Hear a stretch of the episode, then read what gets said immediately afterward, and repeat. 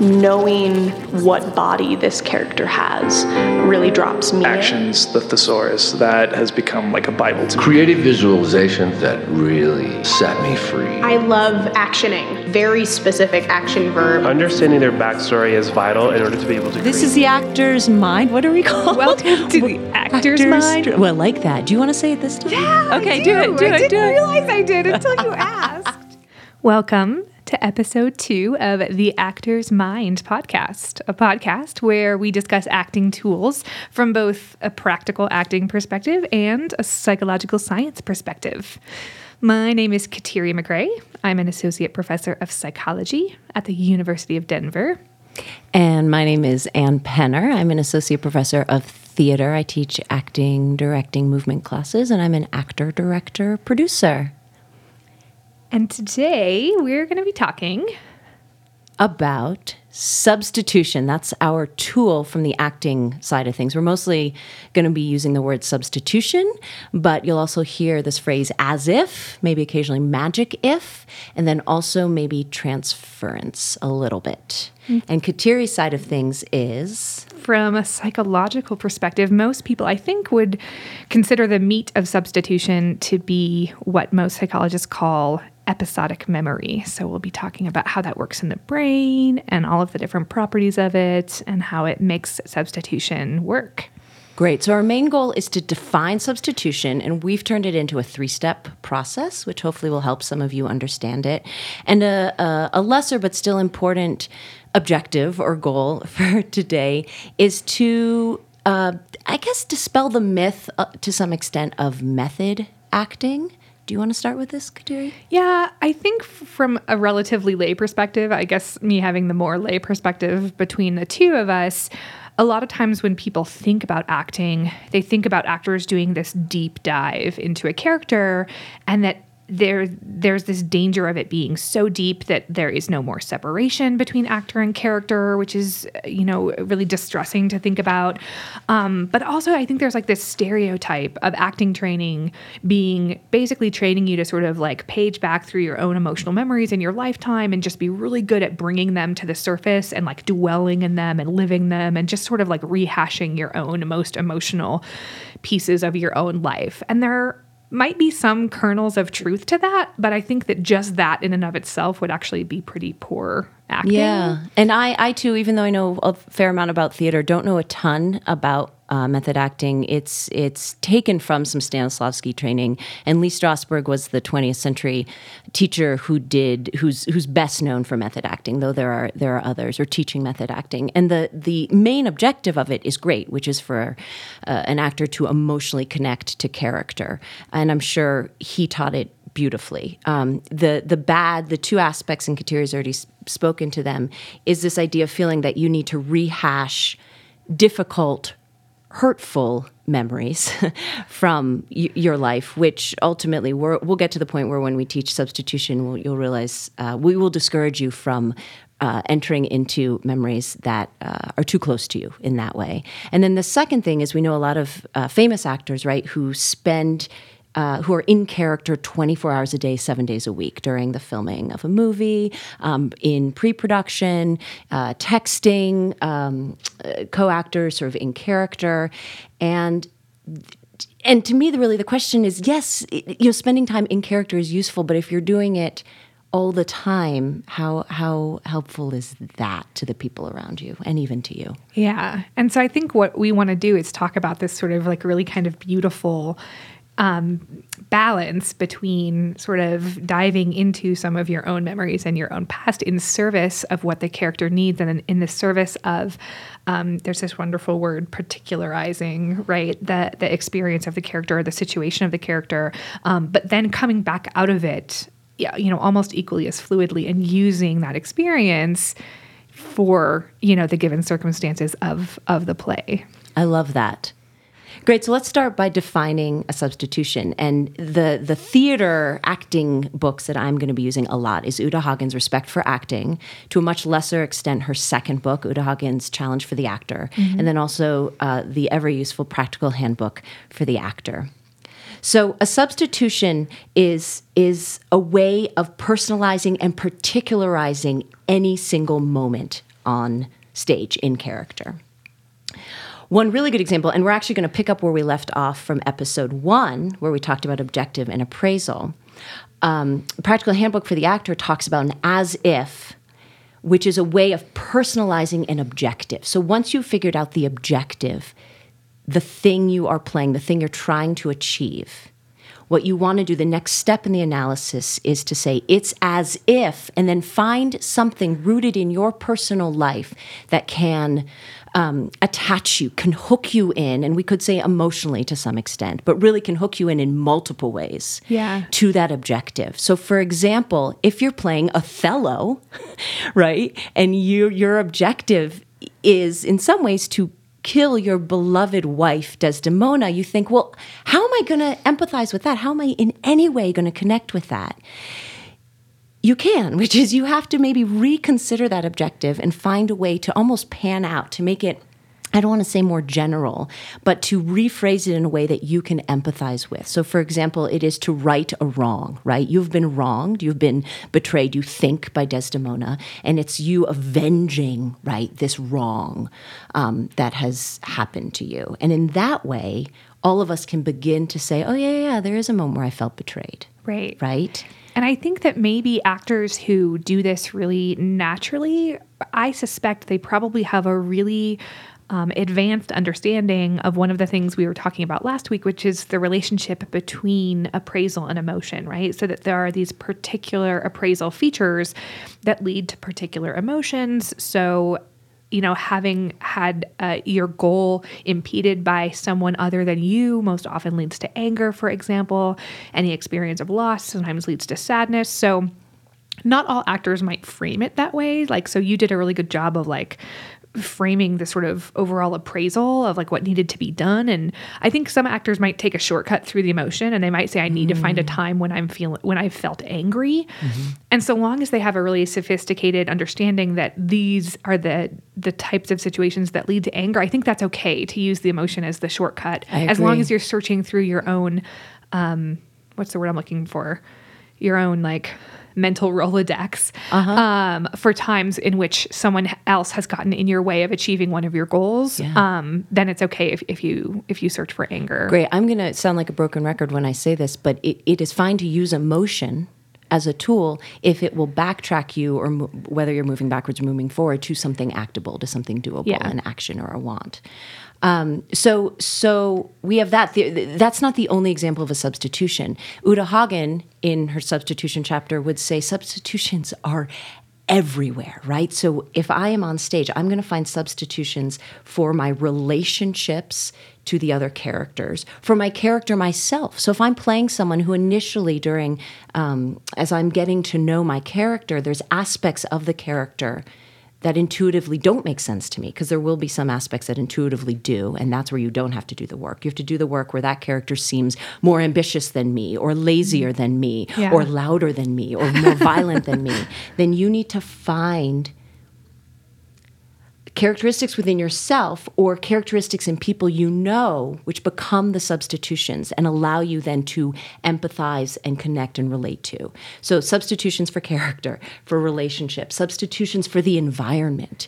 So say i'm totally making this up you're on a, a ship or you're having a shipwreck right? I've never had opening been- scene of the tempest. Opening Go. scene of the tempest right. I personally have never uh, thankfully been on a ship that was experiencing a shipwreck right? So i would have to find i'm trying to now think of an example of an environment where maybe it was turbulence like you're on a plane. We all have felt turbulence on a plane to greater or lesser extents or you've been in some kind of scary car situation. That might be a nice substitution which would hook you into the feeling of that. Have you ever been like up on an unsteady platform somewhere like like scaffolding somewhere like in a bucket? Yeah there's like that feeling of like i need to get off of this i don't know how it's going to end i'm sure it might all be all right but i'm not sure Yes, 100%. Um, and so substitutions also get into the props that you're using Yeah. and finding um, uh, substitute objects, tangible objects in your real life that would work to attach yourself, to create a relationship to all of these trace elements in the scene. So that's a quick definition of substitution. Yeah. Three step process is number one, we've already discussed, which is you're finding, you're locating, and let's use objective for now, right? Yeah. You're locating a substitution for the objective. We the one example we gave was was Othello at this point. Mm-hmm. Or same play, Desdemona is feeling she maybe wants to right before she's killed, she wants to quiet the dread. This is my objective for her. She wants to quiet the dread she feels, mm. right? That she maybe doesn't quite know the answer to. So hopefully no one playing Desdemona has ever felt been in the literal situation in which you believe your husband's about to hurt you or kill you, right? Right. Perhaps And if you- they had, right. odds are that would be a horrible thing to actually bring up for the service of whatever show you're doing because that's likely a pretty traumatic experience. I mean, maybe Right. after years and years and years if you're okay with it, but it's almost like for the really extreme, right? Like if you, if you're doing Medea and you've actually been there, maybe Right. not a good thing to do. Right, exactly. exactly. So Maybe then you, you, should be in jail. you find a non-literal substitution that will then allow you to transfer those feelings. That's where the word transference comes up, I believe. That's more a psychological word than a than a theater world word. Um, so the example that Uta Hagen uses, say you're playing Desdemona, you've never been in that situation, but maybe you dread going to the dentist. Right? Maybe you mm-hmm. dread going to the doctor. Maybe you dread faculty meetings. I don't, but maybe you dread whatever. Right? So there's that feeling of, oh, oh God, this horrible thing is about to happen. And that feeling you have and and the, the ideas that maybe pop up in that experience can guide you to some extent to Desdemona's feeling, right, or Right. her objective. Step one. Step two is diving really deep into that substitution. And what do we mean by that? Do you want to talk about that? Yeah. So step two again is sort of really uh, trying to relive or reinvigorate, like re make more vivid again. I don't know what a, a better word is for that.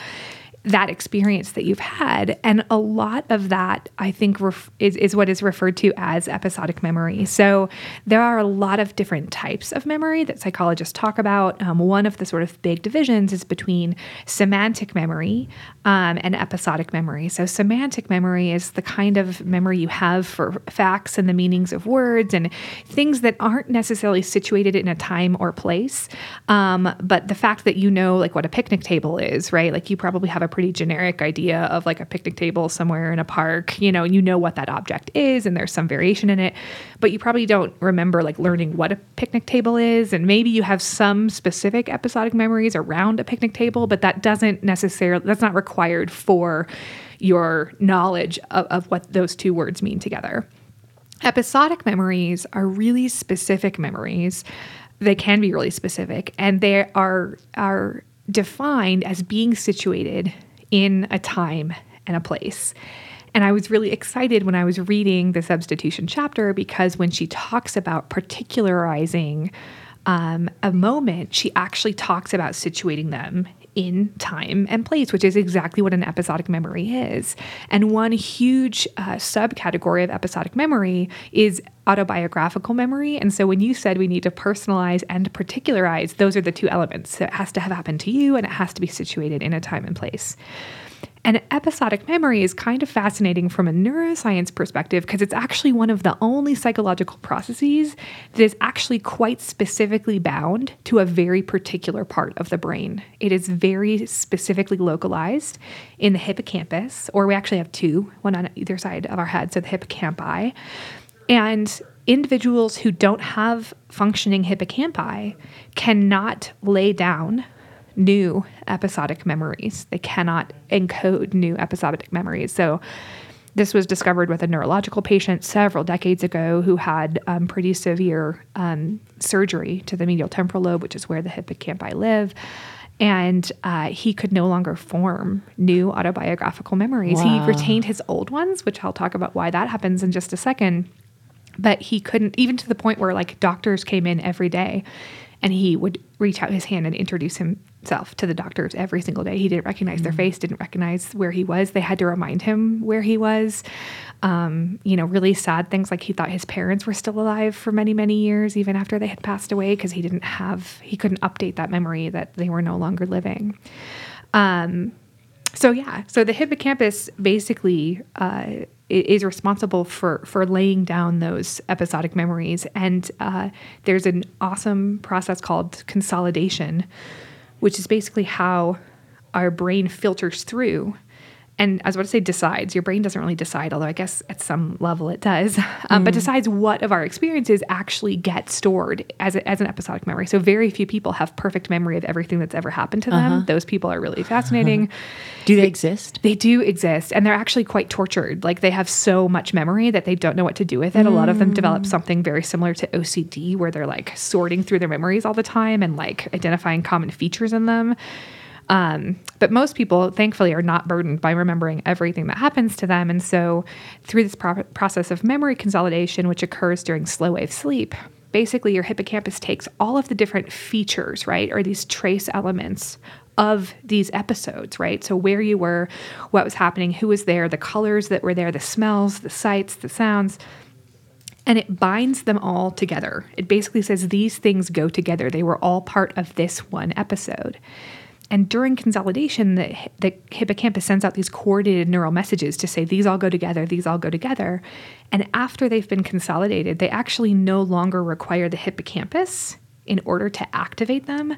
But any one of these trace elements can activate all the rest of them. So there are all of these hooks or traces or, you know, access points into the memory where if there's a really particular color of pink balloon that was at a birthday party that you were at when you were 8, seeing that color again might make you remember the music that was playing or the, you know, hairstyle that was trendy, you know, that, that a bunch of people were, wear- were wearing at that party or the smell of the grass in the backyard or whatever was going on. And when you describe this to me, I have this picture of um, tying up a, a, a bag full of marbles or things, yeah.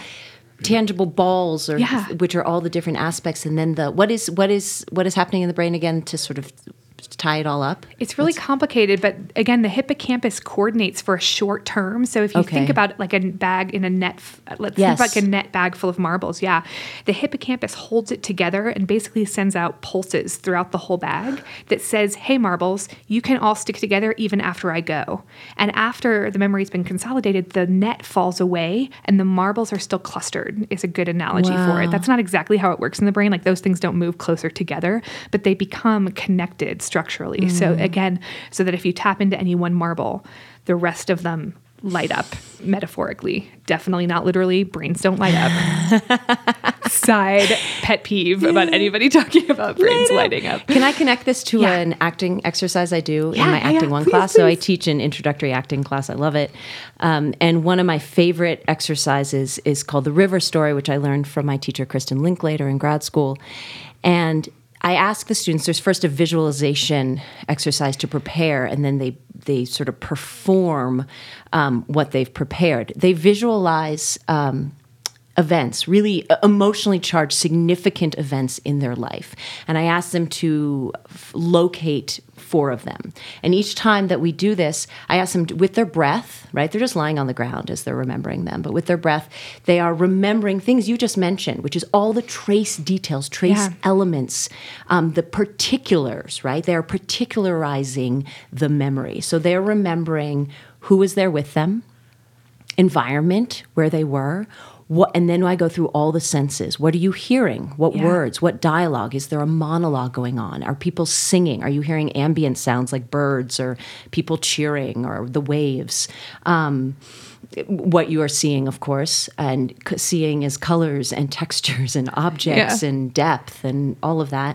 Um, and then you know what you might touch or physically feel. Yeah. um, and then what you are tasting or smelling, and then also the mood, the mood or the color, right, of this event. So that's, and I'm sure we could add even more details. Totally. And then, and then they they find a way then in very short, up to a minute long. Minute is a maximum. They are presenting each of these four, maybe using a song, maybe using a narrative monologue, uh, maybe using dialogue, maybe just using six words. So that's it in a nutshell Now, the objective of this river story, there are a bunch of them. The one I usually focus on is I'm getting you to bring you on stage as much as possible. Yeah. And that's what the start of the substitution chapter is about, which is it's not about lose she goes, ah, it's not about losing yourself in the character. It's about finding yourself and finding this balance of your memories plus character. Yeah. But the other thing that I, I want to actually drive home in my classes more is this idea of per- transferring this then to a character's life and being extremely particular about every single aspect of that life and not just including the life on stage, but the pre beat, the Yeah. backstory, the history of this character. Yeah, and it's I think it's really telling that you do that um, exercise, or really wise, I should say, that you do that exercise um, where you having having them recall an emotional memory because, this, like I said before, the consolidation process is in some ways a filter, right? It's a filter of what we experience in terms of what gets stored in long term memory, and one of the things that increases the likelihood that something makes it through that filter is emotion. So when things are highly emotionally arousing, literally during consolidation, I talked about the amygdala last episode, I think very briefly. The amygdala sits right on top of and just in front of the hippocampus, and it literally like squirts neurotransmitters onto the hippocampus that goes, remember these things, right? Yeah. Like these things are important. These things were highly um, emotional, highly arousing, highly important. And so that's one of the most reliable ways to increase consolidation is if something is emotionally meaningful. Yeah. So I feel like we've we've talked maybe thoroughly enough about number two, the deep dive, but I do want to speak about the danger Yeah. in inherent in this, um, which is you, you might we are discouraging you from choosing a memory or choosing an aspect of your life to substitute for an objective, for a character, for a relationship, etc. That is simply too difficult for you, too traumatic, perhaps. Yeah. I, ha- I have a personal example, actually, I want to speak to. Are you sure? Yeah, briefly. Okay. Um, is I was doing some movement training with a fabulous teacher named Charlie Oates a couple months ago. I was with a big group, and he was having us create a very devising each our own sort of solo performance about a thing that happened to us, a story we had from our, our life that involved three characters. And um, so I chose something um, uh, that involved my father and me. And my father passed away, and I was trying to. He passed away a little over a year ago. I was trying to embody my father uh, with his um, neurological disease. Wow. And I began to do, and I knew this was perhaps dangerous or that it wouldn't work. I was happy to begin to try it. And I tried to do the, the movement exercise that Charlie had asked us to do for each of these, which is in some ways to pan through, to scan through your body. And my body stopped. And didn't stop like I froze, but I simply, my Yep. brain, my imagination, my body refused to go there. And I thought, okay, we're moving on. Like I'm not, this is not the story. I'm not gonna, I'm Yeah. gonna tell. I'm gonna find something else. I didn't know that until I tried it. Yeah. Um, and I feel fine talking about it here, but I, it, it was, I could not go there. Yeah. And not everyone will feel that like breaks, right? Like for some people, it'll actually open the floodgates.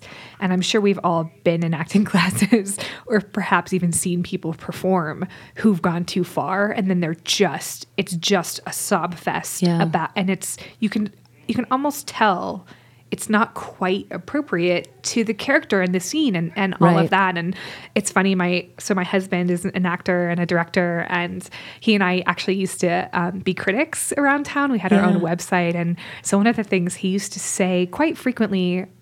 Not quite frequently, but one of his sort of favorite shorthands when we had seen something was that sometimes something was funny for the wrong reasons. Yes. Right. So a lot of times um, he was referring to like a cheap joke, right? So, um, like a really easy way to be funny for the wrong reasons is when you just throw in an anachronism to a show just to like pander to an audience, right? So you're doing a show in Littleton and then you make some comment about like the street you're on in Littleton and it doesn't have any like some shows that works really well and is funny, but mm-hmm. some it's just random and so it's like mm-hmm. it takes you out of the play and then you laugh mm-hmm. and then it brings you back into the play.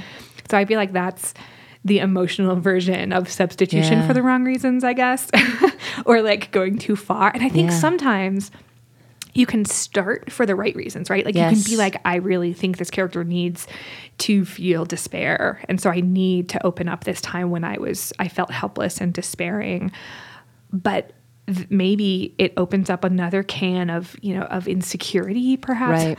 I'm actually reminded um, when I was in college, I had to do one of these exercises, a really similar exercise where I had to recreate something that happened to me in my own life, and it was supposed to be highly emotional. And I, I had a very blessed, privileged childhood. I do not have a lot of highly emotional things that happened. So how self-indulgent is this? My memory, my highly emotional memory, was not getting cast in the in the part I wanted to in high school. But that's real. And I am not kidding you. I went to go ask the director, like, why you didn't cast me? And I flopped on the ground crying to him about. did? Of course. I was so upset and I thought my life would be over that I didn't get this part and it was my only chance. And so I recreated this in my um, in my acting class in college. But it, you know, that was about so many other things. Yeah. And so I don't know how useful that would have been in any real scene. And the exercise wasn't to put it in a scene, but Right. like it was it was so and and part of it was the experience the emotion itself was so self-indulgent right? It wasn't about like my i didn't have like a tortured relationship with the director. You know i didn't have like a history of being like shunned for other things. Like it just was like i wanted this thing and i didn't get it. And i and i was like why am I- am i not good enough? Yeah, and I think when you're trying to find as ifs, uh, which are substitutions for objectives, as much as possible, you want them to be in relationship with someone Yeah. else. Just like objectives are best if they're wanting other pers- other people to do it. That's such a great rule of thumb. Yeah, and it good. Um, two things that made me think of two things. Uh, sometimes I see performances where where I'm just mixed about the performance. I feel like the actor is doing so much right. Yeah. Or we might say emotionally, yeah, yeah, it feels it feels mostly right. And yet something is wrong. Like there's something about the mm. circumstance circumstance of what this character is using that or this actor is using that just feels slightly off and i think that it might be in certain cases where the substitution the as if that maybe they're using for that particular s- situation is just slightly off Yeah. the other thing i want to say is these these these memories that we're talking about can be fictionalized. And this comes off a little bit maybe from episodic memory, which is um, Practical Handbook for the Actor in their chapter two of Analyzing a Scene have the most ri- seemingly ridiculous as if situations. And I used to make fun of them, and now I realize they're actually quite valuable. So, for example, if you're playing Stanley Kowalski in Streetcar Named Desire, and you're, they list a bunch of different objectives, and you want your beautiful wife Stella to come back to you, right? You are begging someone's forgiving forgiveness, or another way that they say it is you're you're you're you're righting a wrong, or you're trying to ha- uh, clear up a misunderstanding, right?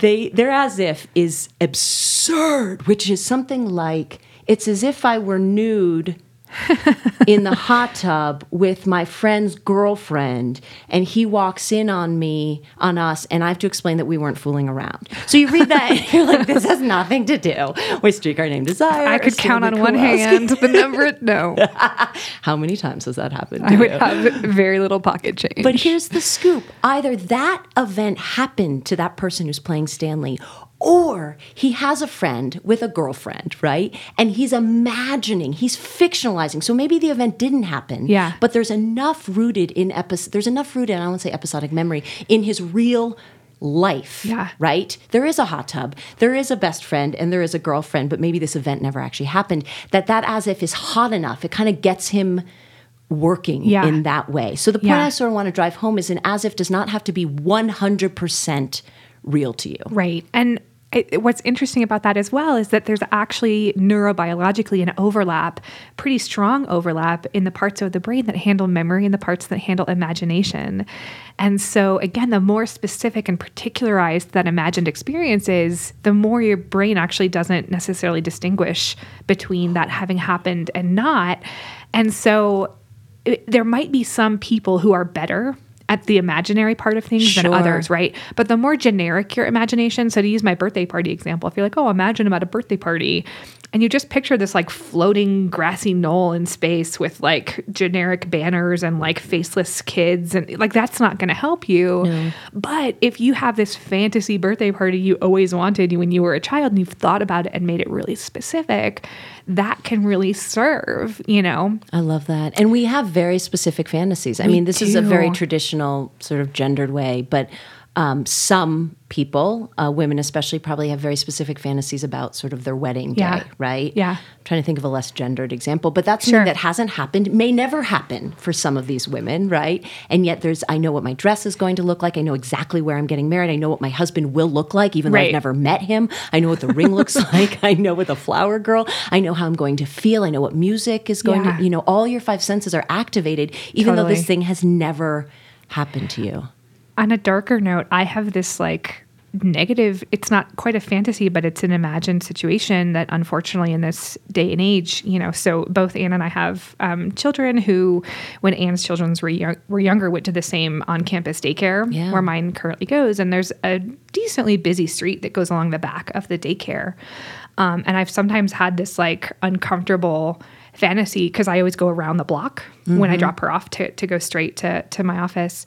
Um, of like, what if there's an active shooter situation? Because there's mm-hmm. windows just all along the mm-hmm. side of the daycare. And I have, like, I've several times, almost every mm-hmm. time I drive by, I have this fancy of what if there is a man shooting at the windows? And I'm like and then I plow my car into him and knock him over and like you know what I mean? And it's not like oh I saved the day but it's just one of those like I don't know like the first time it popped into my head I, it just was like this kind of mama bear like instinct that I had and it made me feel a little bit better about the generic fear of having somebody having there be a shooter somewhere where I am or my children are So to me, that's an excellent Child. I example only have one child. of, of emotion, fear. yeah Right now, I don't know. Maybe it then goes back to actually have an image of active shooter. But let's say we start with the emotion. The emotion then gets translated into something active. Yeah. Which is if I feel this way or if this event is happening, I will do this Yeah. thing.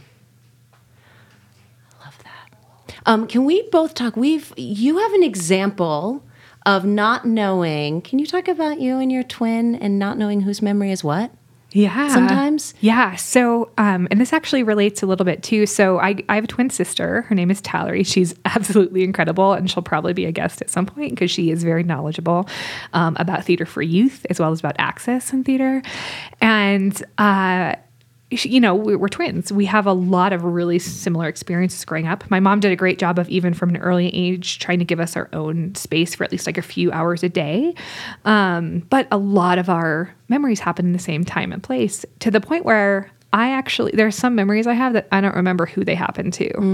So for the longest time, my hottest memory of embarrassment actually came from this bizarre experience I had when we were in an airport. We had just flown somewhere as a family and we had flown to Hawaii, I remember, because it was very warm, and we had come from a cold place, so we were like overdressed for the plane and everything, and we were starving. Like we had just gotten off the airplane, we were waiting for like dad to go get the rental car to come pick us up, and there was like a vending machine with candy in it, and of course my mom wouldn't buy us the candy, but we were like complaining very loudly that we didn't have any candy, and one of us, I honestly could not tell you who to this day, mm.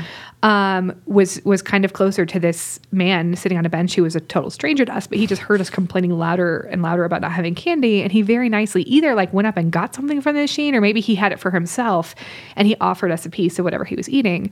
So he was literally a stranger with candy. Right. And like one of us, like I don't even know if we reached for it or if we just were thinking about it. And my mom was like, "Girls!" Like whoever it was, my mom like yelled at us, and it was instantly like, "This, you know, you know the rule." And like it was so embarrassing. And she said it out loud, and um, at least in my mind, like I remember he f- felt bad because he didn't even think that that was like a not okay thing to do. Right. And for years and years, I actually could use this in a scene if I needed to feel really embarrassed. And at some point, it lost its potency.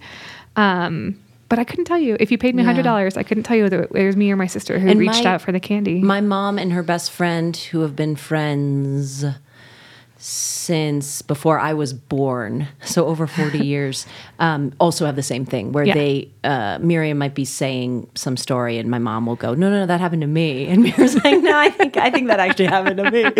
Um, and I think a way I'm just, again, always sort of obsessively bringing it back to an acting class maybe you and your character are twins in that way. Like, how Hmm. can you marry memory so that you almost, to some ways, in a good way, in a healthy way, maybe forget if you're working with this Yeah. substitution or this, you're working with these trace elements, these details, right? With, at any given particular moment. You might forget how much it actually happened to you, the actor, and how much you are imagining happened to the Yeah. character, and how much you're maybe imagining happened to you, so that it becomes this healthy, not weird, you know, not pathological blend of yeah. mm, sort of these threads that you're weaving Yeah. together, which is the way Uta Hagen talks about it. which sort of brings us to the third step right of of once you've done the deep dive into your memory is how do you bring it back to the scene that you're in and i think she does a really great job of talking about transferring the essence of, of the memory into the scene and um, she had a phrase that i thought was really nice which was your job is to use the past to make the present real Yes, I love that. and that's that's the sort of goal. So I think it is this sort of interweaving, and um, the really freaky thing I actually think is so I described this consolidation um, thing that happened when you put the marbles in the bag, and then it strengthens the connections between them. There's actually a process called reconsolidation, and what that is is every time you open up that memory, every time you relive that memory, um, the net comes back, right? And Yeah. there's an opportunity to actually add or take away marbles from that group, right? So every time you reopen an old memory, it becomes vulnerable again and you can resave it. It's almost like a save as. And so if you just, if your goal is to just go back and open up the memory and close it again, in theory, you could make no changes to it but our memories are biased right? And we and we always infuse some aspects of our present experience into it. And so if you used the exact same memory over and over again in this really literal like deep dive opened up if you did that then actually there are elements of which stage you're on the other actors the director your current bodily sensations that are happening um, that get refolded into the memory. And so actually the way that memory is stored it becomes part old memory and part what you're using it for on That's stage wild. through reconsolidation. It's really freaky. And you can take advantage of this fact actually to purposefully decrease the potency of traumatic memories, right? So if you have traumatic memories, if you reopen them in a very safe space, Yeah. you can basically do this save as reconsolidation reconsolidation procedure in order to bind some elements that indicate safety and and and calm. Mm. And then it actually makes the traumatic memory a little bit less potent over time. It's really risky because you can mm-hmm. imagine if you if you cannot feel safe you're just opening it up opening up the can of worms. You feel emotional all over again and then you're saving as a just as bad or maybe even worse. So it's a really Right. really you have to to be very confident that it's a safe environment. So, so I believe very strongly that there's no danger in becoming your character, right? People I think who are new to acting or are inexperienced with acting um, maybe think, oh gosh, how do you, I- I- you know, you're going to play this serial killer, right? How that's going to infect you in some negative way. Sure. For the most part, that doesn't happen. However, I have a friend who's worked in the soap opera business as a producer, and she has admitted that in the cases where someone plays the same soap opera character their whole lives, so from, you know, maybe they start at 18 or 20 or 25, and they're still playing literally the same role at 70, there is so much marriage between Yeah. actor and character that the actor actually does begin to take on elements of that character, which it can be kind of ugly sometimes. Sure. Um, but well, there's what- also a frequency thing. Like you're doing it almost every day. Right. Well, and there's probably a there's like a non-independence between the actor and and write and like the writers start to write for the actor a little bit too, sure. right? Like I'm there's all sorts of great stories about actors who have actually like gone to intervene and like told the writers like please write, write this thing into me. I think I'm this is what happens to my character next. And some writers are friendly to that, and some are like get out of my office. totally. But um but and there's also not like random assignment of performer to character, right? Like there are certain there are certain archetypes and there are certain types. We can talk about casting in a few in a few weeks. Um where like you almost think like even if you're cast at 18, there might be a limited number of like types of adults that person would become anyway. Right. So like some of that might totally be due to the experience of being that character, but some of it might be some sort of like inherent synergy between the type of person you would cast for that role and you know what I mean? Like Yeah. I'm not saying it's not a thing. I'm not saying it's not because of some of the some of the substitution and the dropping in and like all of that marriage, but Yeah. there are a few other factors too, casting and writing and and all of those sorts of things that that make pro- that make it more likely for those two things to become even more similar as as people get older. I think casting is its own episode. It totally is its own episode. There's so much to talk about around that. Um, so just going back to number three, which I love, which you introduced, um, this idea of transferring it back. Uh, I I think I don't always. I'm going to be totally honest. I don't know if I always do this um, as fully or as thoroughly as I can, um, both in Practical Handbook and Uta Hagen. I'm sure in some other reading. I'm taking a quote from one of her two books. Finding the source of the transference or the, the source of the substitution is not an end in itself. A substitution is incomplete until the original source has been become synonymous with the material in the mm. play. That's actually a useful way of looking at it. The way I sometimes look at it, which doesn't which makes me feel like a failure, is you have to fully disregard. You have to discard and almost forget the as if or forget the substitution because the the point there the healthy the useful aspect of that is there are going to be elements of that as if that have nothing to do that aren't helpful that have nothing to do with the circumstances. So for example my hot tub with the girlfriend scenario taking place in uh, 2018 is not useful if i'm playing stanley in the you know mid 40s i'm trying to remember when that was published right?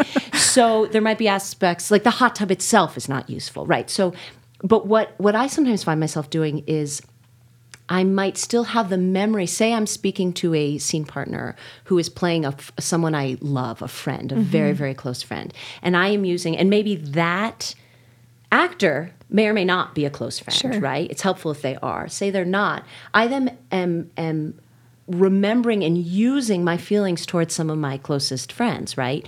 I sometimes have those people in my brain Yeah. and in my mind's eye when I'm playing the Yeah. scene. The most perfect completion of a substitution would be that you actually are, t- in Hmm. a way, not even thinking about them. But I think, how can I not be thinking about them? They Yeah. are the.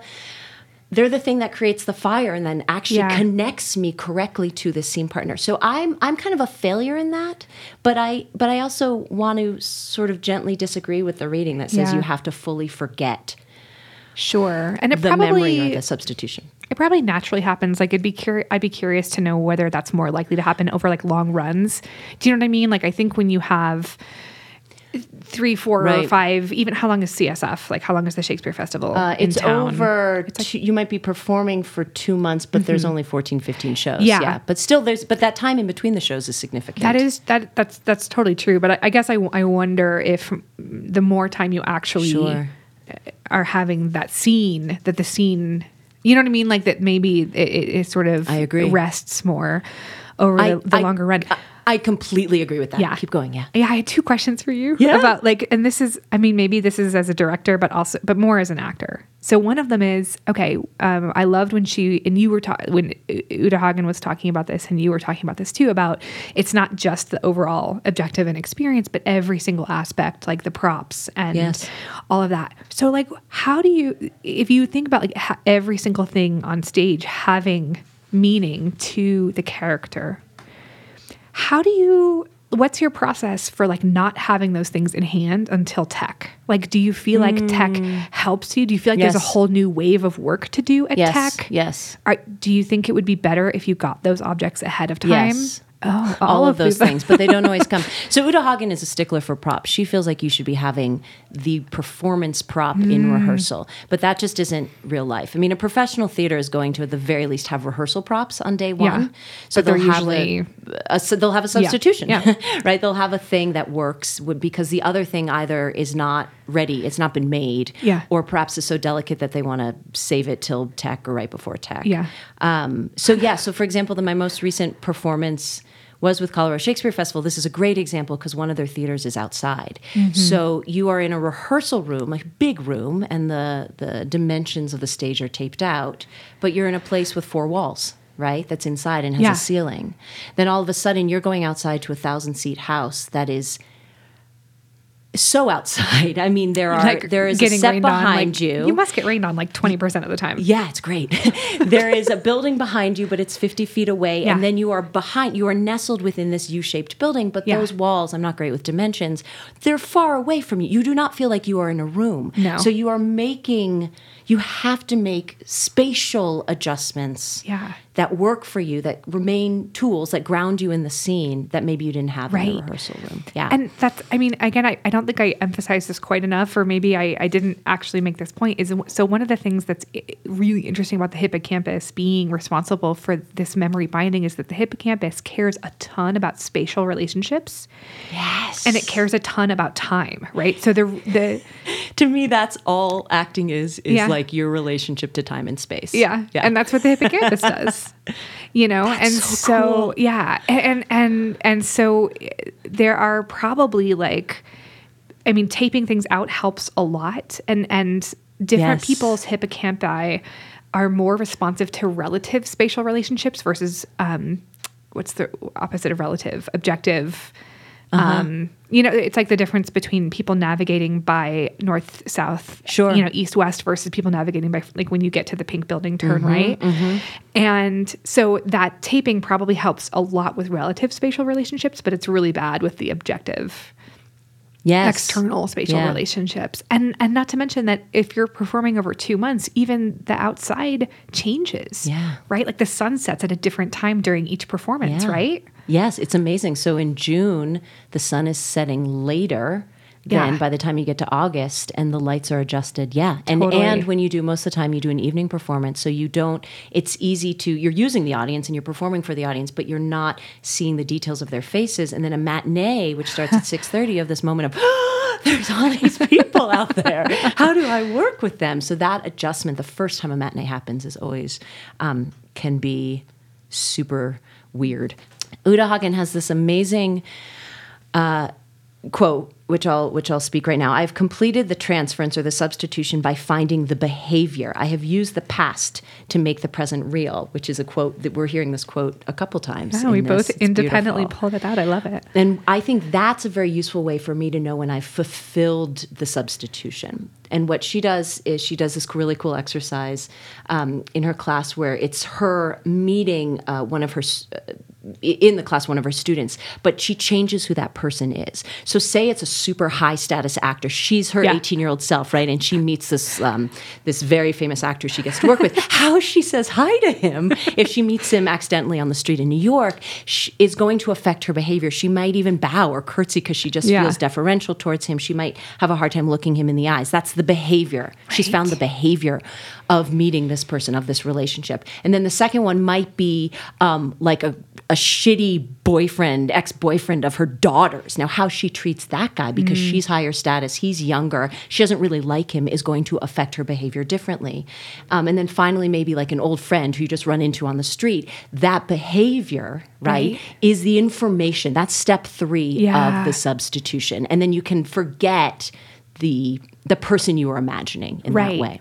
Right. And that's a lovely cap. And I, again, I think really parallel to our first episode where we talk about, you know, some things are means and some things are ends. And so if your goal is to dwell in your emotional state, then you're always just going to be diving into the emotion to get that emotion back. And you you can't leave it. You're afraid to leave it because then the emotion will go away. But if your goal is to really take on the perspective of the character, the behavior is the endpoint, and the emotion is part of the journey to get to the behavior. Yes. And that's how the behavior seems more natural. If you go straight to the behavior, it becomes stereotyped and unrealistic and and you know gestury. Um, Right.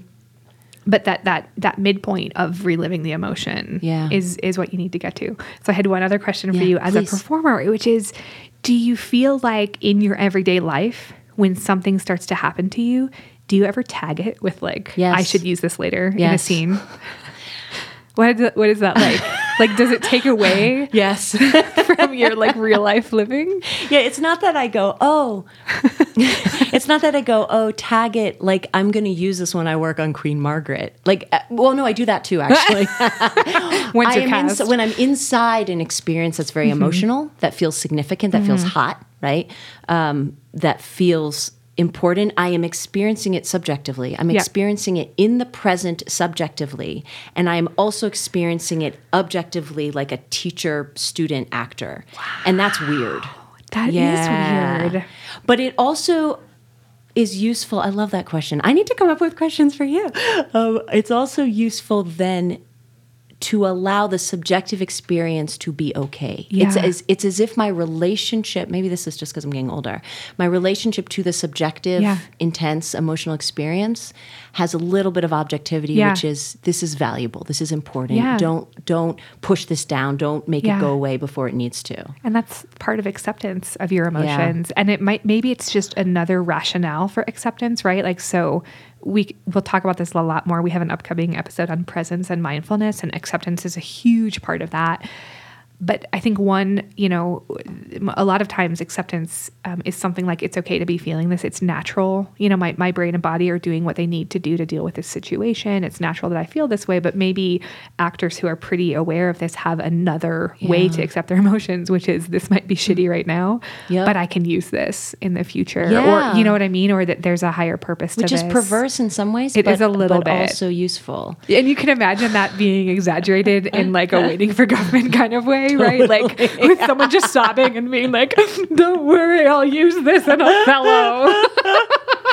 yeah, and actors have this like actor speak where they they're you know good actors are very authentic real people who know how to connect to others usually and have empathy. But we also like to sort of as parodies of ourselves be over dramatic like hello kateri. How are you? Well- and we're making fun of ourselves but it also is is also a way of sort of connecting to the other Yeah. person and you way. can imagine again that there being um, you what you describe as of, of being in the subjective experience and having the objective um, you know perspective it's to me sounds ex- extremely healthy you could imagine though if, what if the objective voice says like lean into this do more you know what i mean like make this even Oh, I'm sure you know, some people th- do this will be more useful if you if you even yeah i go think deeper I'm to some extent guilty of that yeah um, I don't I don't think I I mm, when that happens I tend to shush that voice. Yeah. But I think that voice has come up. Oh, interesting. Which is embarrassing.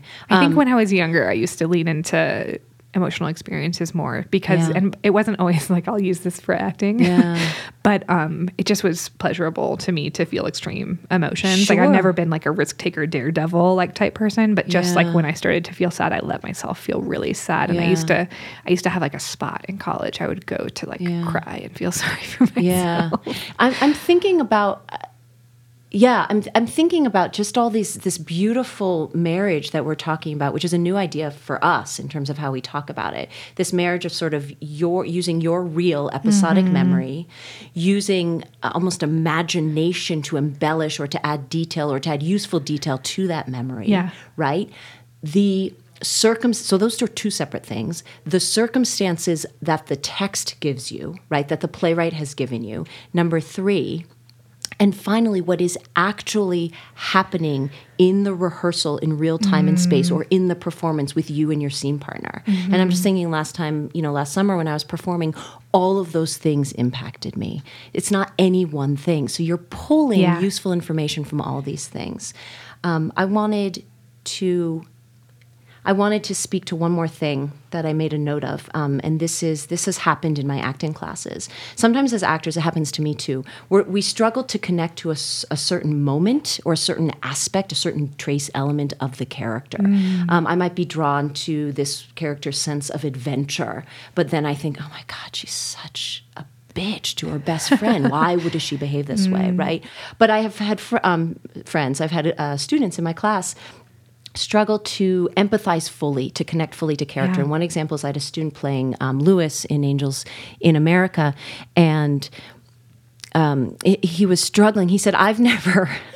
I've never been in this situation. Louis is is partnered with Prior, who has full blown AIDS, and Lewis is freaking out and wants to run away, um, and doesn't really know how to both sort of take care of himself and take care of his partner because scary things are happening. And my student said, um, "You know, I've never been in this situation where I'm." In this very specific literal situation, trying to take care of a partner who's dying Yeah. Which is a great question. Yeah. If you struggle with that, you're simply taking the moment to literally. So this goes back to Othello and Desdemona. We don't think you're ever in this situation. You just have to pan back and find a moment where you were afraid, you were frightened about what you might do. In the case of Louis, I might just leave my partner. I might just Right. just abandon him. Or you're just frightened for someone, right? That is something we all have felt. Mm-hmm. So it's that idea. I'm trying to think of a verb better than panning out, but the idea of generalizing or humanizing it a moment, taking it out of the little literal world and into something that Yeah. you as an actor can come to terms with. I think again, you know, if you think about it in the extreme, you can imagine actors like really, you know, searching in their everyday life for these deep emotional experiences, and that can turn really unhealthy. But I also think that, you know, if you are currently working on a character, and maybe this is part of what goes on in those soap opera characters, that if Right. you're working on a character, you're more attuned to things that happen in your everyday life that you can feed that. Yes. You know what I mean? And so even though you are not a mean, violent person, No. you might like just notice times in the day where you feel really angry, mm-hmm. right? And you mm-hmm. really like want to shake somebody, mm-hmm. even though you never, never would. And that you might have just allowed those to to to, to pass by you by before, but mm-hmm. because you are tr- you are searching through your life for these things, mm-hmm. but it's not as though you're feeding anger, right? You're just taking a moment, you Exactly. know, when when you are sitting in traffic and the person next to you has been in the straight lane Yeah. and then they decide suddenly they're going to turn left and stall you there for three more you know, Right, cycles of the right, light when right. you're like Right. I just want to pound on the horn. you It's it's a know? tool. So, I mean, you're it's it's a tool that you're using to play the role better. I have one more thing I want to briefly talk about. wonderful. I know about almost nothing about Buddhism, but I've been thinking about it a lot uh, and learning a little bit, mostly through podcasts. and the little I know is this idea of non-attachment, um, which which as a very smart person said to me it's not really a realistic way to live your life. Like one wants we're social people. I'm a social person. I want to have attachments and relationships with people and things and events. Um, and also this idea of non-judgment which is very useful. But going back to the attachment in some ways acting technique is the opposite of buddhism. Yeah. so if if this aspect of buddhism is in order to sort of live life with less stress, with less anxiety, with less just uh, acceptance, I guess. This idea of disattaching or, or disentangling yourself from events and people is useful.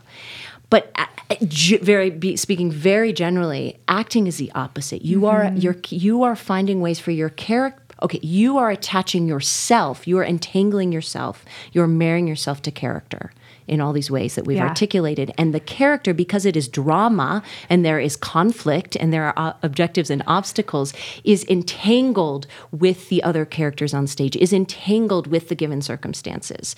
That those circumstances aren't just objective, they also are subjective. You have opinions about them. Totally. And that's, I found that useful to think about. I think that's I think that's a really good way of saying it. And is there a word for somebody who's reached like the high, highest stage of enlightenment in Buddhism? uh, there must I know be, even less than Anne. Yeah, uh, I- I'll f- track that down for you. But there's that idea of being fully enlightened, which is essentially impossible for Right. basically everyone. But it occurs to me that if you think about all of the things that goes into good theater, that watching a character who would achieve that would be supremely uninteresting. So boring. Right? Like imagine somebody who in every well, for two reasons, right? Like just one, like there's no drama, right? There's no conflict, there's Right. no No like, obstacle. There's no obstacle. But also, like, it'd be really hard to tell the difference between that and bad acting. right? Like, someone comes in and they're like, you know, sir, your wife has just died, and so did the child, right? And he's just like, mm-hmm. That's okay. That would be a horrible scene. That would be awful. That- so, yeah. in some ways, maybe almost all characters and maybe almost all interesting characters are pretty unenlightened mm. people because they they do have all of these attachments and that's what what drives them maybe.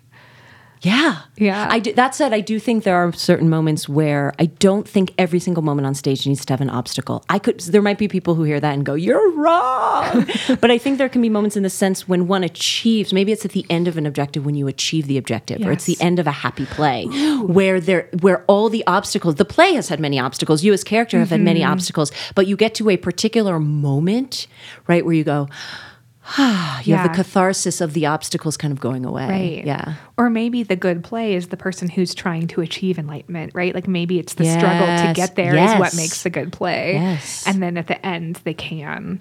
Um, but yeah, just the whole way through somebody who's completely unruffled by anything. Horrible theater. Boring. Boring. Have we said it, everything we think we want to say? And more. Yay!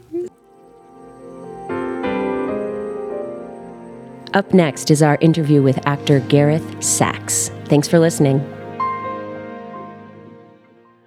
Hello, we want to welcome Gareth Saxe to our podcast. Gareth is a Colorado native who is glad to have returned after many years acting, coaching, and teaching in New York City. During his 23 years there, Gareth worked extensively both on and off Broadway and regionally. He played Scar in the Broadway company of The Lion King for six years. Also on Broadway, he performed in Nikolai and the others at Lincoln Center, The Homecoming, and Heartbreak House. Off Broadway, he's performed with the Atlantic Theater Company, the New York Shakespeare Festival, The Public, Playwrights Horizons, and the Mint Theater. And regionally, he's performed with Shakespeare Theater of New Jersey, Berkshire Theater Festival, American Conservatory Theater, the Huntington, and here in Colorado with the Denver Center Theater Company and Colorado Shakespeare Festival. Gareth currently teaches in the Denver Center Education Department, and he recently taught for Montclair State University's BFA program in New Jersey. He's an MFA from NYU and also attended Colorado College. Welcome. Hello, hello. Hello, yay. Yay. All right. Question number one I'm on ready. substitution. Ah. When you hear the word substitution used as an acting tool, how do you define it? What does it mean to you? Um, yes, good question. I was taught to um, use it primarily as a, an imaginative leaping off point. Obviously, to if one is having trouble connecting viscerally to something one has to do, uh, to try and find a corollary, an analog, if you will, in your life but then as quickly as possible to use that as a stepping stone to the imagination. So, um, and what it tends to happen for me is I'll try and find an analog or a corollary and note what happens to me. You're gesturing to your body right In- now. yes, I Yeah. am. I am. I'm, I'm rubbing my hands all over my body. uh, yes. So in I an, will. an appropriate, okay Inappropriate, totally appropriate, always appropriate. Um, yes, uh, consensual. Uh, w- no, but to try and find where uh, the feeling rests in my body because I find that to be much more potent than mining for a psychological explanation or a, or a, a, an articulated way in. Yeah. So if I can find out what's happening, um, and it's not a question of necessarily holding on to that, but like trying to breathe through and allow that to continue while I try and make, while I move towards the imaginative circumstances, the who, what, when, where, how of that specific moment. Also, then relating it to the partner. I mean, one of the things I was taught to do that I always found interesting, which is because we're always doing many things at once, right? We're I'm obviously not this. This is not happening. This is a fiction. I'm on stage with you, Kateri. I'm on stage with you, Anne, and so it's you. So making the bridge between like if I need to have a substitution for wanting to be madly in love, um, then finding where that sits in my life, and then while we're working together, looking for aspects that might key into that for me. Does that make sense? Yeah. So the shape of your neck, perhaps, or or you know things that are very specific to perhaps parts of that memory or that place that I've ha- used as a touchstone. Sure. Yeah. Yeah, I- and to see, oh, does that do that to me? Okay, well, that's interesting. And then also not to be really rigorous about it, to really kind of ah. follow the rabbit down the hole. Mm-hmm. That's the point that I feel like that's where it gets really interesting, where you go to this kind of liminal place. Because if you try and do your whole, because I'm one of those guys that was terrible. Uh, my, both my parents are academics, and I am not and uh, tried to be and was just miserable at it because I become rigid and, uh, uh, you know, just officious and not terribly creative. So, like, I would try and implement this really well. Yes. And nothing would happen. Yes. But if I would set up the situation whereby, okay, let's let's use that as an entrance, like a drink me, bottle, Yeah. right? I'm going to get smaller now. Yeah. And then, whoa, I don't know what's going to happen, but I'm going to try and be led by that. Yeah, and we I mean we talk a lot about hacks and sort of quick ways Uh-huh. to snap into to things. Uh-huh. Um, and I love this idea of identifying where in your body a, Mm-hmm. a, a particular, uh, I'm assuming emotional sort of response is. I think yeah. a lot of times when we talk about the ways that our our bodies enact emotion scientists will talk about like you know your entire body being a flood with with you know cortisol for example and that having that having an impact all over your body. Mm-hmm. And so there's this sort of, um, you know, it, it's nice because there's this like whole systems, you know, whole body, like uh, people will use phrases like, you know, loosely coherent, coordinated responses throughout your Yeah. whole body. But I actually was just recently at a conference where someone was talking about um, this idea that emotions might actually live or at least activate particular parts of our body. And she actually took a set of pictures that I commonly use in in uh, studies Right. that, that elicit negative emotions, and she just asked people. She gave them an outline of a human body and said, "Where on your body do you feel this emotion?" And it was actually pretty consistent like what types of pictures i mean some things are easy right like food pictures people circle their stomachs like dirt Right. but there were some other really consistent things that people felt particular emotions in particular places, which is That's interesting. amazing. And there are therapeutic techniques where you can keep people into feelings of safety and relaxation by having them identify where in their body they feel it in really pleasant, content moments. yeah So, like, I feel very, um, I feel very safe when the back of my neck and my shoulders, like, uh, like I love hoodies hoodies make me feel like warm and protected and okay. And like when I get into my bed, I pull my covers up like over Yeah. my head and like over my shoulders. And so like that to me cues feelings of safety. Right. Um,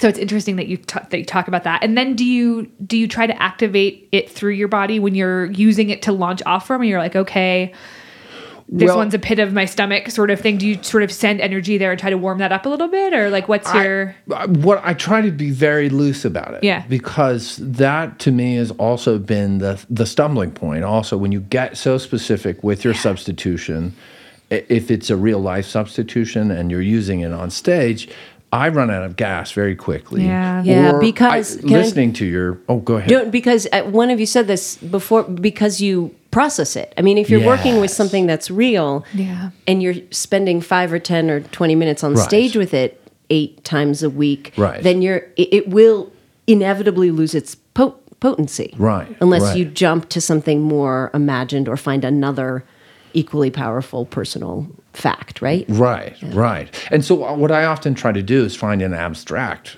expression of it, Mm-hmm. uh, or that has been. Sometimes that's easier to do in terms of style, what you're playing, and um, you know. do you have if- an example of an abstract expression of um, I would say, I mean, uh, Like, do you do you visualize an image? Is it a literally a body position. or a, oh, like, like, what's a happening with the hands. Yeah. Like I find that if I, even while I'm working, and I think there are two things that you said that I really relate to, and it makes a great deal of sense to me.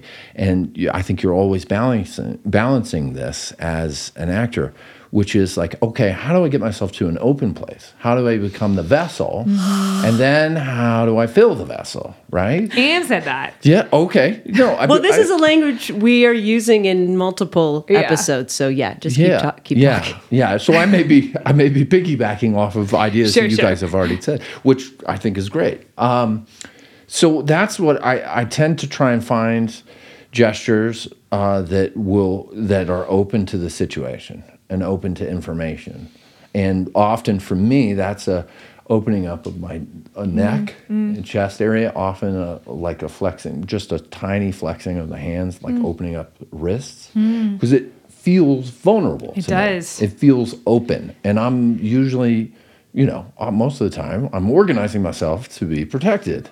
But in that situation, I want to be alive to, you know, the imaginative exercise that I'm doing, but also to the feedback that I'm getting from my partner about Mm-hmm. what's happening. because I am super guilty of muscling a, a, a personal memory to death. Yeah. and I know all I my we all are. probably yeah probably any actor is.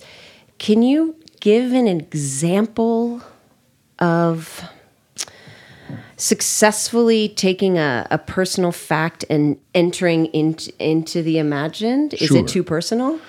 No, because uh, well, I mean, I, I'll, Or a I'll- hypothetical specific one? No, I'll, I'll, I'll protect myself. Well, I tell you, yeah, we won't have an, an emotional breakdown. I'm not that kind of psychologist, so you're on your own, buddy. So, so all right, good enough. I'll take care of myself.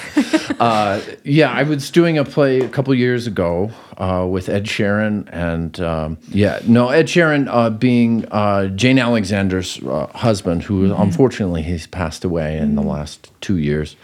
Um, but kind of a brilliant man. He directed her and James Earl Jones in The Great White Hope, and I mean, Mm. and uh, so many things, and such a storied career and a brilliant man, but also somebody who was very, uh, I think, had done a great deal of Gestalt therapy and was uh, a technically proficient guy, but also somebody who understood the the liminal space that you have to be able to enter and to make things that are interesting and useful. The story is essentially the story of Frieda Lawrence, D.H. Lawrence's widow, and her then lover. Lawrence has passed away.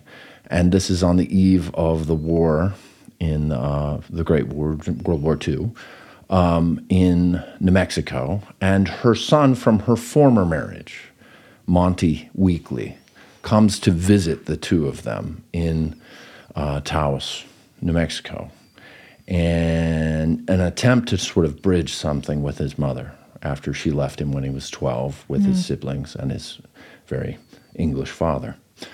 And uh, so the play is about this sort of reckoning between loss and trying to reorganize a relationship. And so my parents were divorced when I was four. Uh, and I was asked to actually choose which parent, because this is what they did at the time, I wanted to live with, which of course is an impossible thing to do.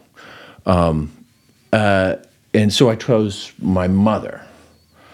Uh, and so what I did to not be overly specific about it was to mine that relationship in terms of uh, exchanges that Monty and Frieda were having. And so Ed was beautiful about sort of guiding me to a safe place to sort of play that out and see what would happen. And so I would use these sort of touch points with um, Jane, but also the quality of what was happening on the other side was so, so invested immediately on Jane's part.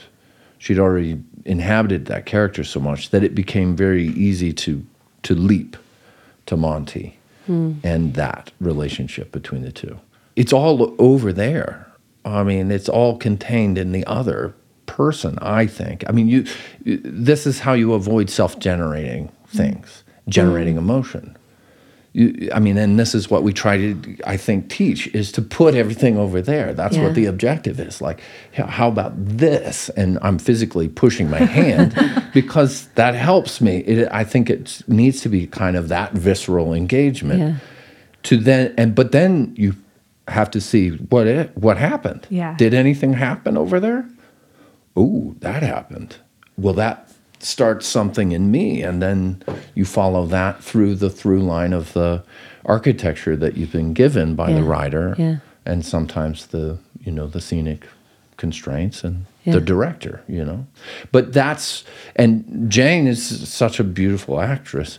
Um, and uh, had inhabited this character that you know I would say things to her and things would happen on her face and and and her body and her demeanor and her response that you, you know were so clear mm-hmm. and Yeah. and were so useful because they sent the it's like playing a great game of tennis Yeah. Yeah. you know, or or having a great volley. I don't know. I mean, that Yeah. nobody's. Yeah, I mean, maybe you are trying to win, but there's something really gorgeous about.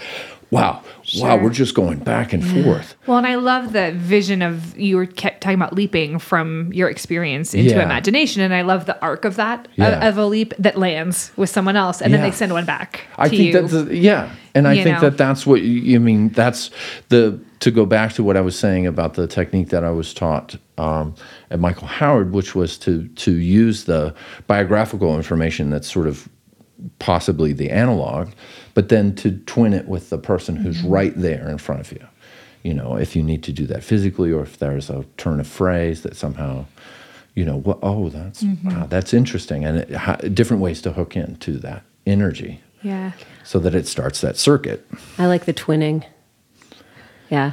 Yeah. Uh, one thing I'm realizing is how much, no matter how good and and right the textbook is, how much it falls short of actually having e- experience. Because I'm thinking about, oh yeah, I love how Uta Hagen talks about substitution, and yet it has rules to it Which that should. actually which are useful for a young student to learn or a beginning student to learn and then you need to kind of own it and sort of not follow all the rules and have the experience and have the experiences you've had which are you know with excellent actors Yeah. to then allow you to do it successfully in your own way or to or to, or to have it articulated to you in your training that these are parameters, right? These are useful parameters. These are tools. yeah Do they apply all the time?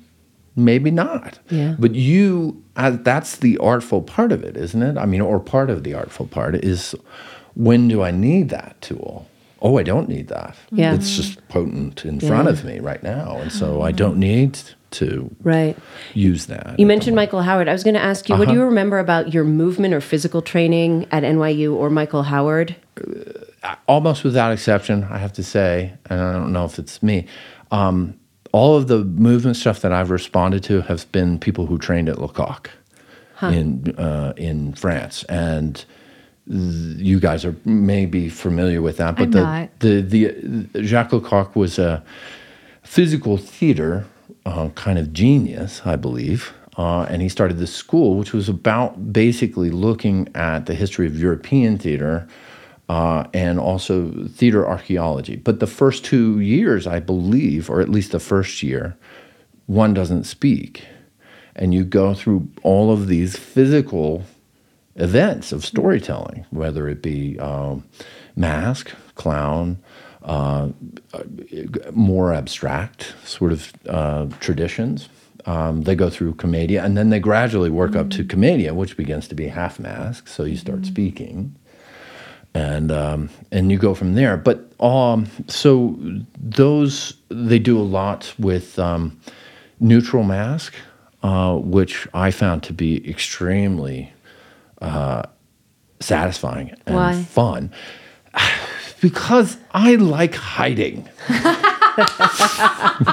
I mean, I like hiding in plain sight. I think that uh, that's what I like when I see uh, people acting and I forget who they are and I, that I go into that story. I think that's for me kind of where I'm always trying to get to. I'm always falling short. But I had a class again with uh, uh, Yoshi Oida, who worked for Peter uh, Peter Brook for many years, and he trained in um, Noh and Kabuki, and he he told this story very briefly because he doesn't talk very much. He just has you do stuff, and he says no. No, no, no. He never said yes the entire workshop. And you're like, oh man, I man, would quit. I'm so. Well, I I'm mean- such a baby. I need people to Oh, tell I know. me I'm doing a good job. Well, it's, I think it's only because my You're doing a good experience with the job, Couture. Lecoq Thanks, people who are also like, no, except that the French know, so they're like, no, no, no, no. Um, but his whole point is uh, that Well, he- they're pouring you wine. Yeah, right, right, exactly. So they soften the blow. Right. They're, doing, they're very civilized about it. Whereas he's sort of cut and dried. Like, nope, that's not it. And that's, oh, that might, no, that's not it. But his point was that you, when there's a scene in, I believe, Kabuki, where uh, a young man has lost his love and he's looking at the moon and he gestures to the moon.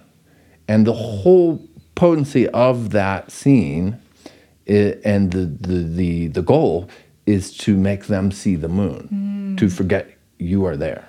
You are supposed to go away and hmm. they're supposed to see the moon hmm. and all the moon contains from that character's point of view which i find like i'm getting goosebumps talking about. It such a potent thing and such a high goal Yeah. but um, you know, uh, again, something that has so much space in it and room you know, to to fill. Like, well, what is that? I mean, that's a kind of I find that to be a, even when I fail at it, that's a, a really fruitful place to be. Like, Yeah. wow, what is that? What is Yeah. that? How is that? You know, and so again, to use what we were talking about in terms of substitution, that's a place for me to get stepstone into a kind of liminal place Yeah. of like, what is that? Like that for me would be like, well, where have I been where that magic happened? And then to go from there and like find physically and then, you know, it when I'm hearing, and I don't quite know how to articulate this, but I'm going to rely on Kateri. Yeah. How you're giving yourself permission that the creative instrument isn't just kind of the inside of your body, which is limited, but it's this kind of bubble, or it's the stage, or it's the stage in the house, that you're giving yourself permission because that moon is outside of that character, right? To have to to use your imagination to kind of fill up energetically yeah.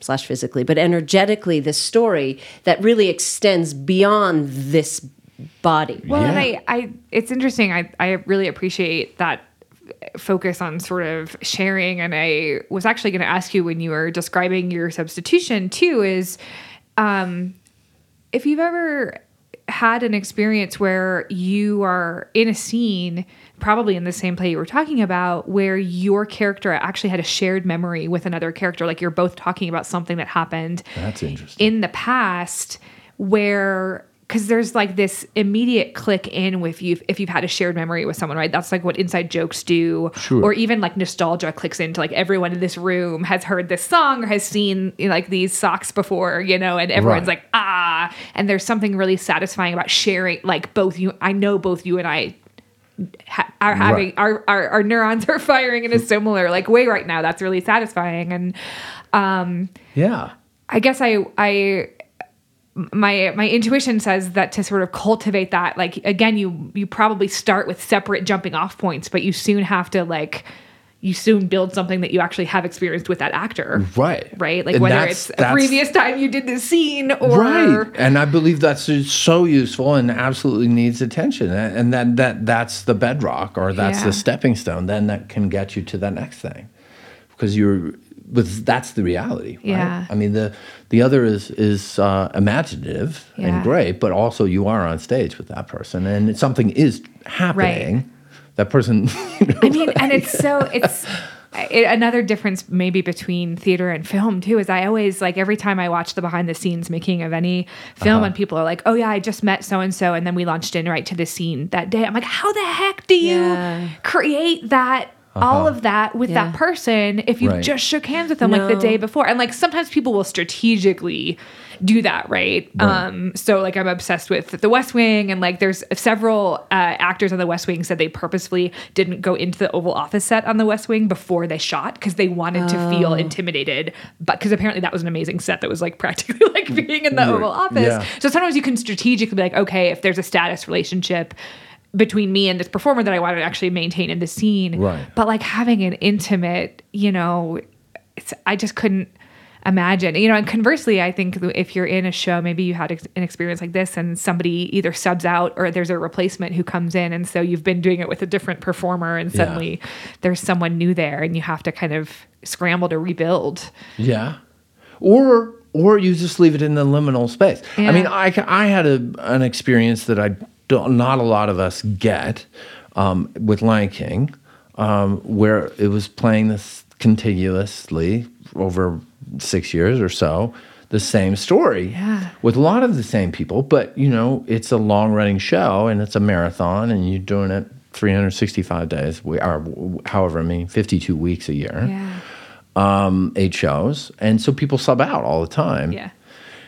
And uh, so what what happens? I mean, and, and because there's long a long term connection, I think you build um, a placeholder for that. There, this is there's an entity, and whoever enters mm-hmm. that, Yeah. and that's a, actually a gorgeous thing in a long running show too, to be su- full of surprise again, mm. Yeah. and to be, and often that's when you the- wake up again, and you're like, Right. oh, okay, Yeah. But there's a did do- twin- Let's do this. Oh, Yeah. this is fun. Let's But do there's that a again. there's a there's a twin. There's an imagined twin on stage that no matter who which human Sure. being fills that Yeah. is alive for you. Yes. Right. And, And, in then Lion King, changes. you've got a puppet there, so you vote.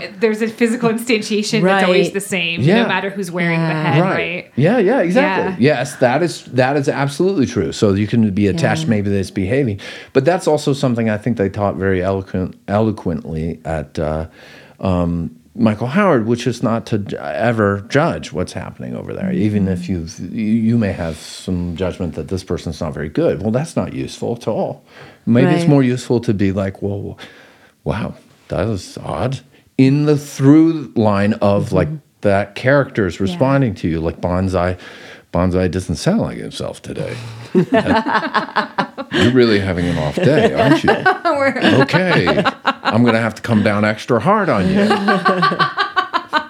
you know, no hyena for you, or you know, or no zebra for you, rather. You know, so Yeah. But I mean, yeah, like, but to always to to click back in to the other, Yeah. Yeah. and use absolutely everything. Don't say no. I mean, or say no in a way that augments. Yeah, that's Yeah. yeah, yeah, yeah, yeah. yeah. yes, and um, I want to ask you about your physicality of Scar. How did you hook in? I mean, I'm sure there were many, many ways, but how did he make sense to you physically, imaginatively? Uh huh.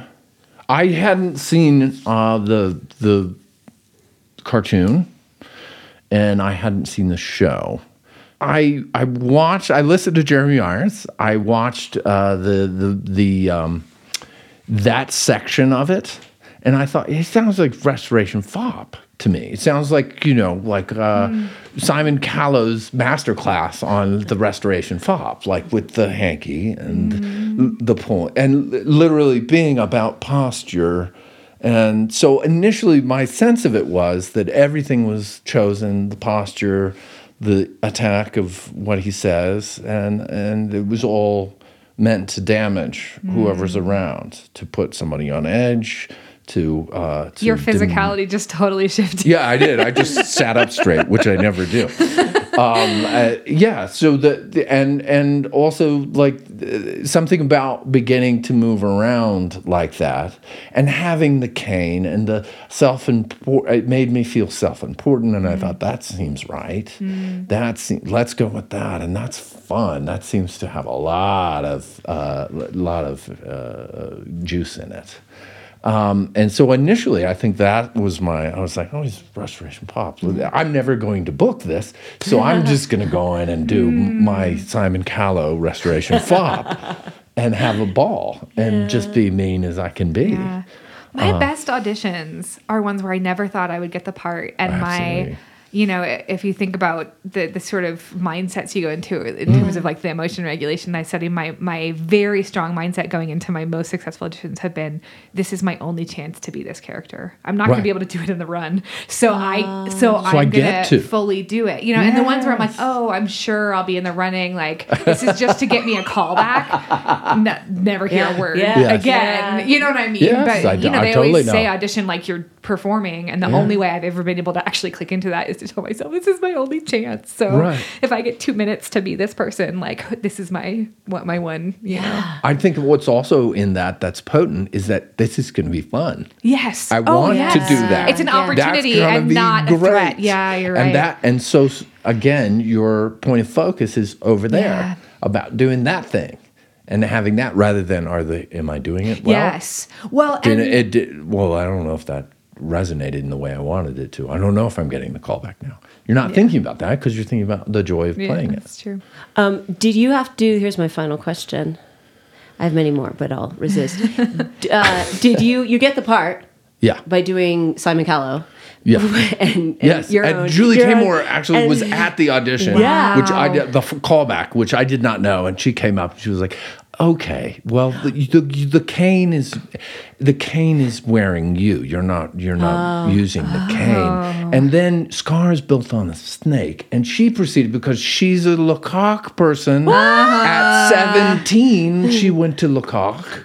Anyway, so she can do all of the things that she, she often asks people built to on do. a snake? Did she mean physically, or did yes, she mean? like Yeah. like conceptually, like that. Oh, he's all sinuous. angles, and Yeah. it's all. It, there's nothing. No. So this is my- this was my her. question was- him. No lion. He's, he's a he's It's all snake. it's a snake, so he's never upright. So she was like, "You're you're upright and proud, but you, you mm. he's a snake. He's always angling. He's always mm. moving." So she asked you. My question was, you Yeah. did you have to change what you're doing physically from the callback to actually playing Scar, which you did. Yes. But clearly, she saw something in that callback, wh- whether it was just making extremely strong, specific choices. I think that might have been it, yeah. Felt like okay, I'll. I'm going to hire this guy. They were not, you know, I think that they were, you know, they were, uh, yeah, if they weren't correct in her mind or what she thought Scar is, they were at least taken from the stepping stone of the text and then extrapolated out Yeah. from and and then lived through Yeah. because I had that moment of like this is the only time I'm going to get to do this. Yeah. And why not? Let's play. Yeah. Um, and then that's the thing, the play. Uh, so, uh, but then also with Scar, it becomes immediately apparent once you put the costume on because she, she's built it so that it uh, it's 75 pounds. Uh, there are the chaps, or you wear a jumpsuit which has two motors on either side of it because the mask sits on a huge uh, head, like a World War One flying ace helmet, and it has a boom on it, and you have a controller on your finger that you control how the mask comes down and kicks out and then comes back up. So there are all of these technical limitations all of a sudden of like this is what Scar is. Literally you can't move when you first get the costume. You're like this is completely impossible. Yeah. But then you're but you're wearing like a corset and and then the chaps are made of leather and they go out at angles. So then you begin to take that information like how to build Scar from that. And those are like her DNA instructions, I think, is in the costume. Like, no, it doesn't do that. It does this. It Does this? This is what it does. Yeah. And on purpose. Yeah. But then you ultimately, once you get used to the costume, you find a freedom. Yeah, that's the goal. yeah, that. yeah, indeed, Yeah. indeed. But that's you know that's another thing I felt like was beautiful at, at, at uh, NYU and at Michael Howard is like there isn't any freedom without structure. It's chaos. So one is always kind of teetering between chaos and organization Yeah. and trying to go in, and using these things as stepping stones, as I keep saying, as Mm-hmm. uh, as as points of reference, so Mm-hmm. that you can judge where you are and what's happening, and then move from there. But without those, it's just blah. Yeah. Thank So you much fun. So Thank much. you That was a lot of fun. so fun. much. Yay! Bye. and that's our episode. Thanks so much for listening. If you liked what you heard, please spread the word. As always, we have resources up on our website, www.theactorsmind.com. If you are like, what was the book? What was the article? That's where you can go and get a reference. We also uh, do a, just a little bit of social mediaing. So if you want to follow us, we're at Actors Mind Pod on Facebook and Twitter and the Instagram. Bye.